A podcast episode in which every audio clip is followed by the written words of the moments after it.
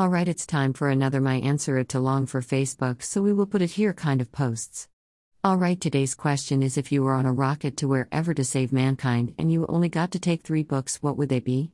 First, I feel like we should be able to take more because even if only 12 people went on this trip, not all of them would take books, and even if they did, that's only 36 books. But okay, I will only take three books. One person that answered said they would take books that they wrote, and I like that idea. But I would not take any books that I wrote because I can write more. Plus, if the people are like the dude at Dairy Queen, would not care that I published something and would get mad that I even showed them. So here we go.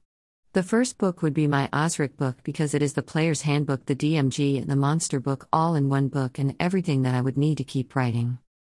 The second book would be the Iliad and the Odyssey. I know it's been about three years since I started reading it again, and I am not even done with the first part, but I think it is my third favorite book. Okay, I lied, my second pick would be The Once and Future King. And my third pick would be Douglas Adams' The Hitchhiker's Guide to the Galaxy. This is number two on my list right below The Once and Future King and The Iliad and the Odyssey. Man, I say that book, the only book I have a copy of right now is The Iliad and the Odyssey. So until next time, keep gaming.